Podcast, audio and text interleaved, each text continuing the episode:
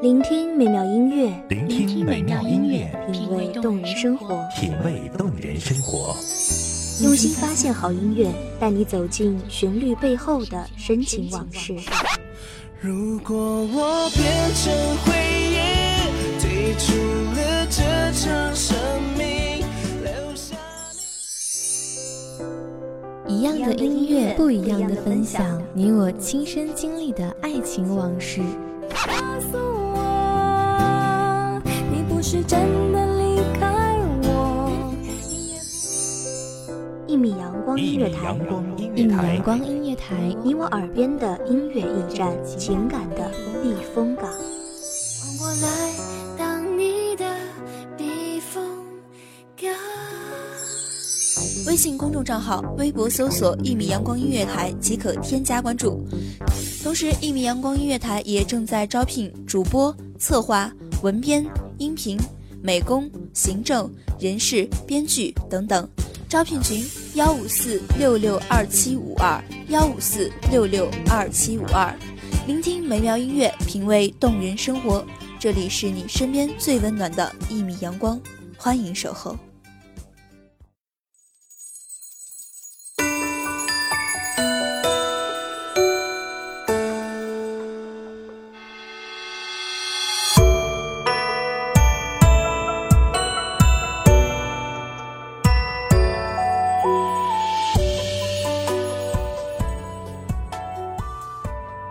悠悠天宇阔，浓浓故乡情。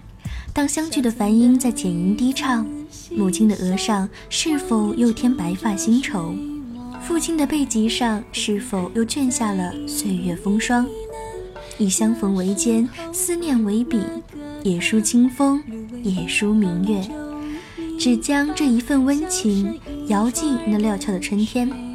岁月温润，写意静好的团圆时光。在这春节之际，主播茉莉祝全球各地的听众朋友们新春快乐！感谢你们的陪伴与聆听，希望大家新的一年事事顺利、健康平安。牵着他想回家。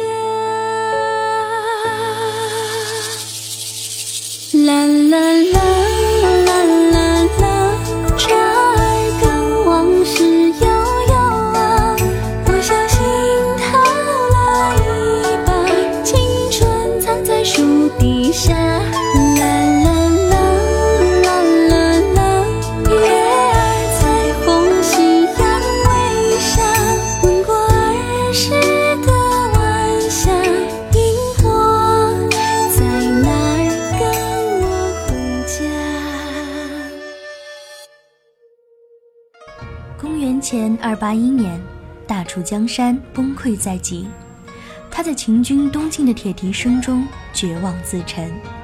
他以一种特殊的方式影响了两千年的中国文明。这个在中国无人不知的名字，人们对他是如此熟悉，又如此陌生。古往今来，只有司马迁《史记》寥寥一千八百言记载，三百七十四行的《离骚》，十一首歌舞剧《九歌》，和一百七十四个哲学命题的《天问》，以及其他诗篇组成的《楚辞》，是他献给世界的全部。他就是屈原。将军是为掠地，有真细心，终不敌白沙野。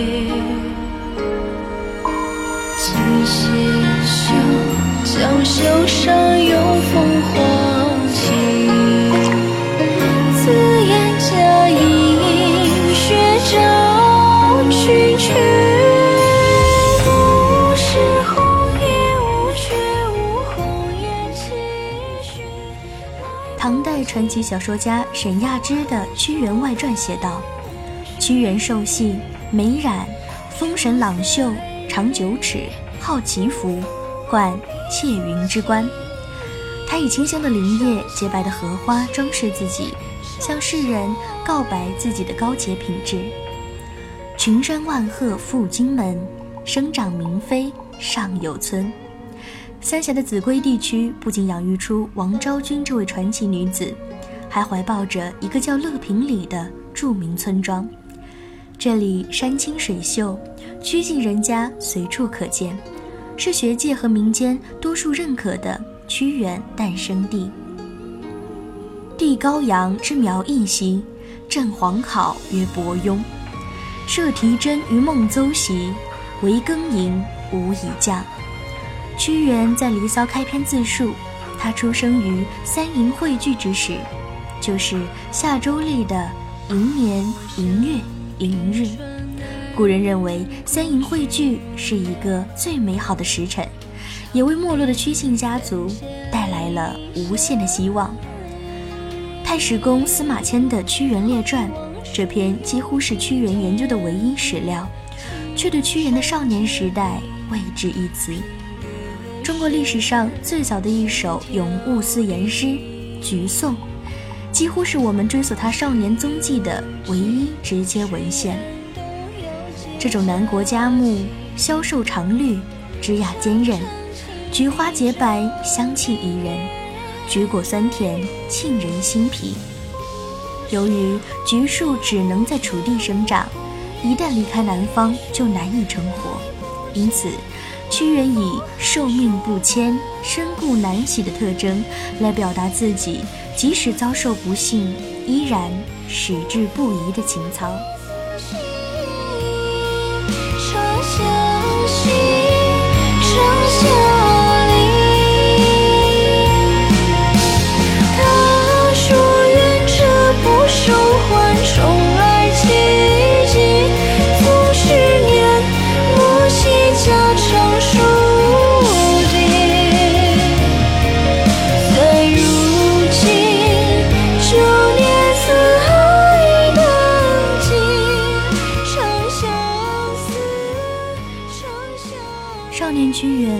接受了治国齐家的儒家思想，如果不出意外，屈原将在这个小山村里成长为一个恪守礼法、温润如玉的谦谦君子。不过，历史最大的魅力就是命运往往会选择另一条不平凡的路。公元前三三三年农历三月二十六日，屈原在秭归行加冠礼。这时的子规春风化雨，沿江橘树一路开满清香洁白的花。行走在橘林中的少年，如一棵荣华满枝、纯真高洁的橘树。公元七五九年春天，被流放到夜郎的诗人李白，走到白帝城时被赦免，他随即乘舟顺流返回江陵。两岸猿声啼不住，轻舟已过万重山。就在同一条河流上，在更早的两千年前，一个风发意气的青年却端坐船头，赶赴郢都求取功名。刘勰在《文经雕龙》中写道：“唯齐楚两国颇有文学，齐开庄渠之地，楚广兰台之功。”这座早已消失的华美宫廷，亭阁错落，远山簇簇，近水茫茫。因植满兰花，故名兰台。它是楚国的文化交流中心，文人学士在此陪伴君王讲学论艺、读书作赋。君王在这里接触和考察青年才俊。屈原大抵就是在这里开始了他的从政生涯。就在屈原来到郢都的这一年，一个巧舌如簧的人物成为楚国宫廷的座上客。他就是名震天下的纵横家苏秦，他肩负的使命就是为赵王说服当时的统治者楚威王，联合关东六国抗击秦国。一部分史学家认为，中国最美丽、最浪漫的诗歌《九歌》就诞生在这一时期。闻一多先生考证。《九歌》其实反映的是远古群婚制时代男女自由爱河的风行。不过，这些原本粗陋不堪的民间传说，到了屈原这位心性高洁的文学奇才手里，却成为奉献给爱神的一束无比圣洁的鲜花。在屈原的笔下，山鬼、是一个奇幻、迷离、幽怨、深情的小女子。她自由自在，骑着赤豹，呼唤狸猫来做自己的随从，去会自己的情人，仿佛整座山就是她的伊甸园。这位山林女神，她能把草木做成车辇，还能将青色的石兰花裁成美丽的衣裳，再插一朵杜衡在发髻上，让爱人相悦。屈原将女子约会的心理写得如此动人，难怪古人贺谒松在《骚伐》中评价说：“凭空点缀，字字奇绝。”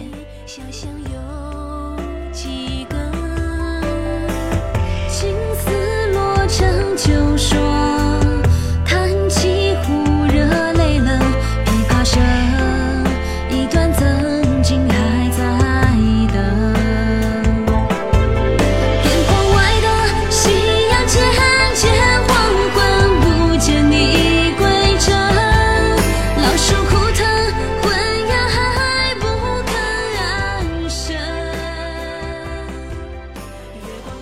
在公元前三三三年，主张连横的苏秦就成功的挂上六国相印，在衡水之滨召集关东六国会盟。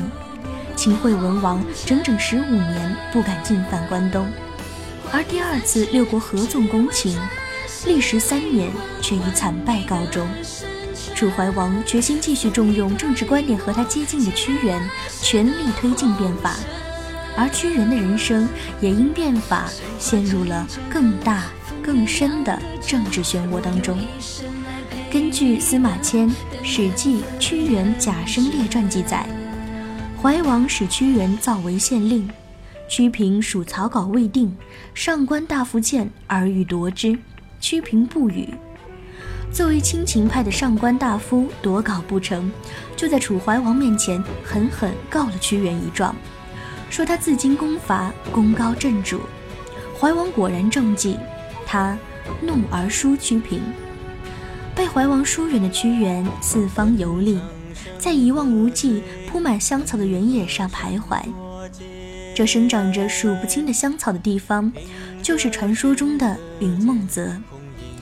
游走在江边和湖畔的屈原，他采摘江梨和香枝披在自己身上，他将秋兰编成绳索，作为自己佩戴的香囊。他早晨采摘了洁白的木兰，晚上又荡舟在江心的沙洲上，去拔那随风摇曳的卷丝草。江梨、木兰、素莽，这一系列高洁美丽的植物，不仅安慰了屈原孤独悲愤的心情，更激发了他文学的灵感。屈原。找到了中国文人士大夫被权力边缘化之后最有力量的精神道路——写作。在《离骚》里，屈原以幻想的方式开始了中国知识分子有史以来最伟大的一次精神旅程。他首先向巫神林芬求助，林芬劝诗人不妨离开家乡，前去他国。于是，屈原折下玉树枝叶作为佳肴，舀好玉屑作为干粮。在车上装饰着美玉和象牙，将前方的路线改为神山的昆仑山方向。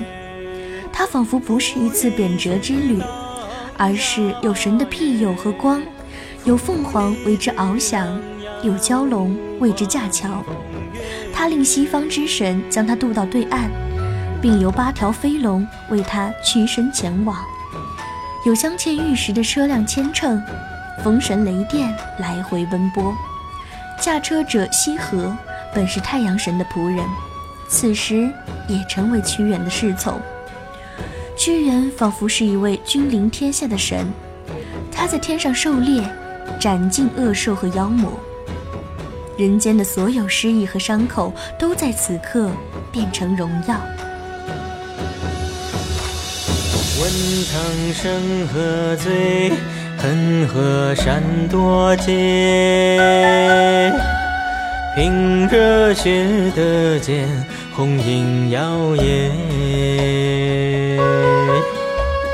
江湖朝野间，风雨就未歇。我独立长剑，一夜星月。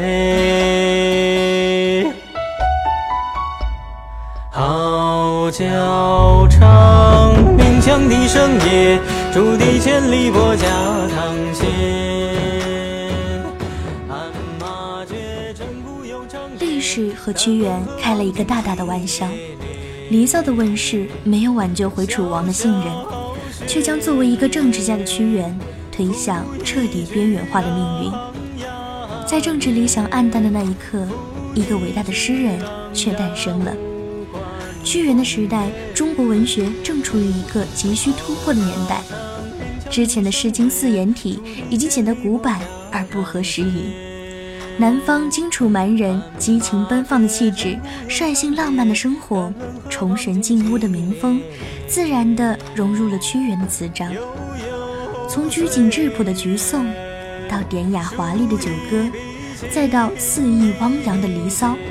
一种长短铿锵、文采飞扬的南方新体诗《楚辞》完全形成了。屈原打开了一个香草美人、神仙奇兽的魔幻世界，把他的抱负、遭遇、全部的喜怒哀乐化作了《离骚》悲歌。原香流不尽，屈子怨何生？日暮秋风起，萧萧枫树林。流放汉北的屈原，本意并不是要做一个文学家。作为一个肩负家国使命和家族荣耀的贵族，他依然在期盼楚王的回心转意，再度改变楚国江河日下的命运。《史记》中几乎没有屈原在怀王执政最后十年的记载。学者们根据零星的线索推断出，屈原应该在秦楚联姻后不久。作为政治交换，被迫离开郢都，流放到汉北云梦之地。屈原这一次离开郢都，是他后半生漂泊的开始。以屈原的才华，他完全可以离开楚国，去实现他的政治理想。也许，屈原对自己家族的光荣历史充满了骄傲，他不愿意再为任何其他君王服务。也许屈原担心，如果离开楚国，是否就正好被那些重伤他的小人永久贴上了不忠的标签？也许他就是没有理由的爱着这片土地和人民，哪怕离开片刻都不能接受。时光的刀锋早已无情地切除了我们探寻这个问题的可能性。鸟飞返故乡兮，虎死。必守丘。屈原的哀吟，深刻地表达了他不同于儒道的乡国情怀。屈原的大部分生命都与水有关，河流的走向就是他人生的地图，诗中的脉络。从秭归到郢都，从郢都到流放，在烟水苍茫之间，年老的诗人持杖行吟江畔。凄风冷雨，宛如一场漫长的记忆。湛湛江水兮上有风，目及千里兮伤春心。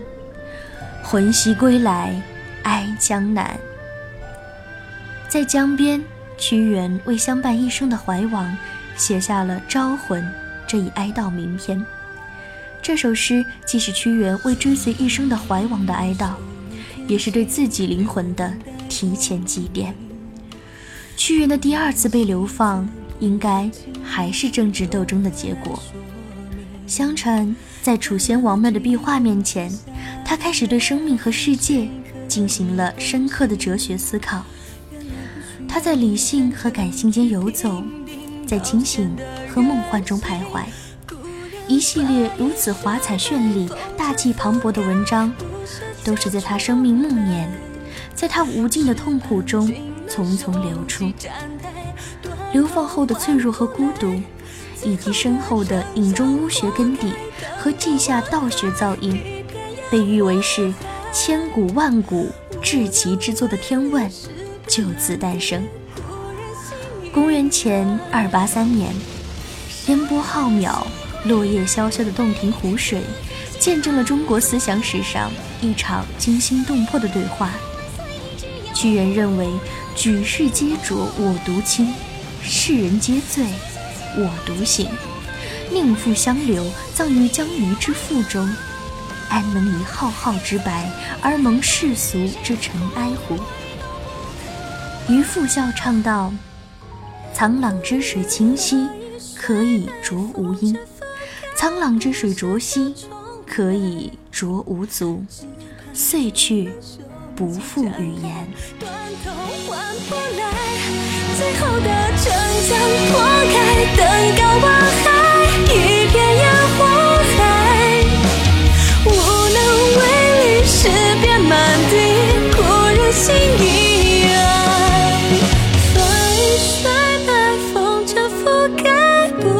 就重来。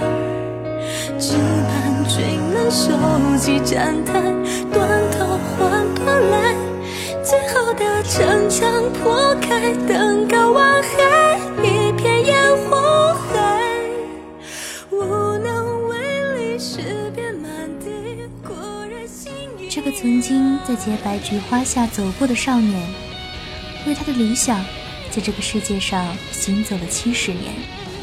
但战国时代无情的刀光剑影，宣告光明和磊落，忠贞与高洁，不再是一种美德。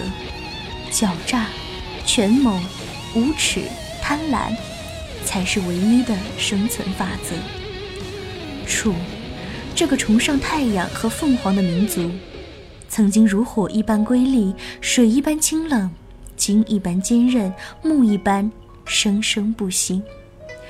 在他脚下的这块土地建立家园，他由弱小到强悍，从滥觞到鼎盛，以兼收并蓄、海纳百川的气势，北接中原，南容蛮夷，东纳吴越，横扫长江中下游，成为东周第一大国。他的青铜器冶炼登峰造极，漆器、丝织、木工、建筑，无不成就斐然。一时活跃于思想文明领域与政治舞台的诸子百家，除儒家外，大半皆出于楚。然而，创造如此高度文明的楚国，却即将被秦国消灭。回来。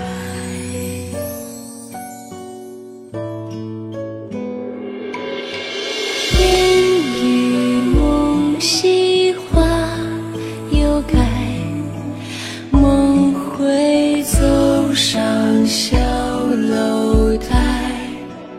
我的心在云外，每当明月爬上来，尽是故乡。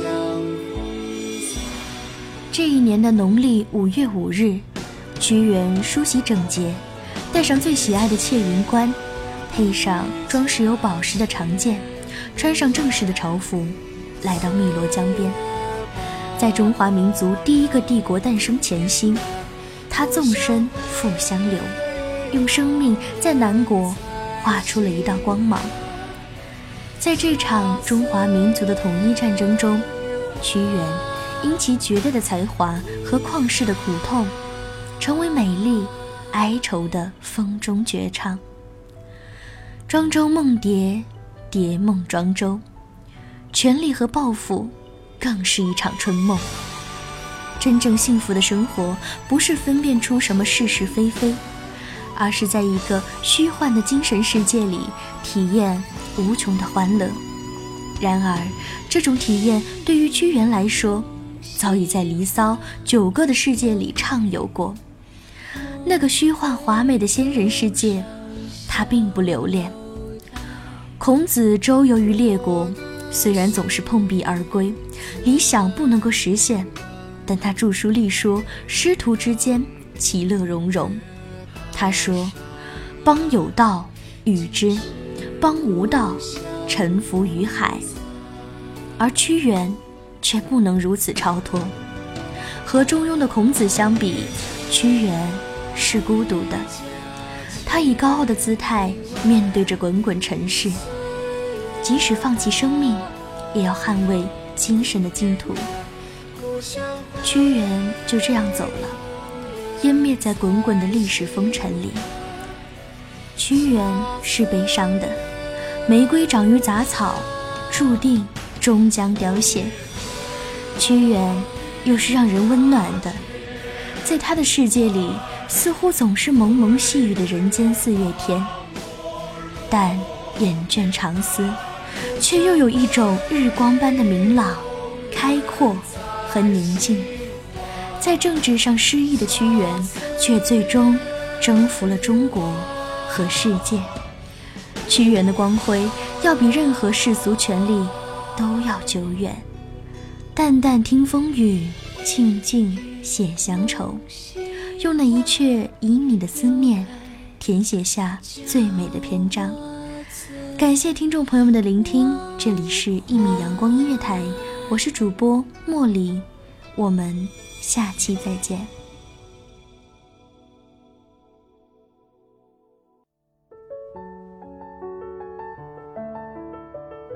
守候只为那一米的阳光，穿行与你相约在梦之彼岸。一米阳光音乐台，一米阳光音乐台，你我耳边的音乐驿站，情感的避风港。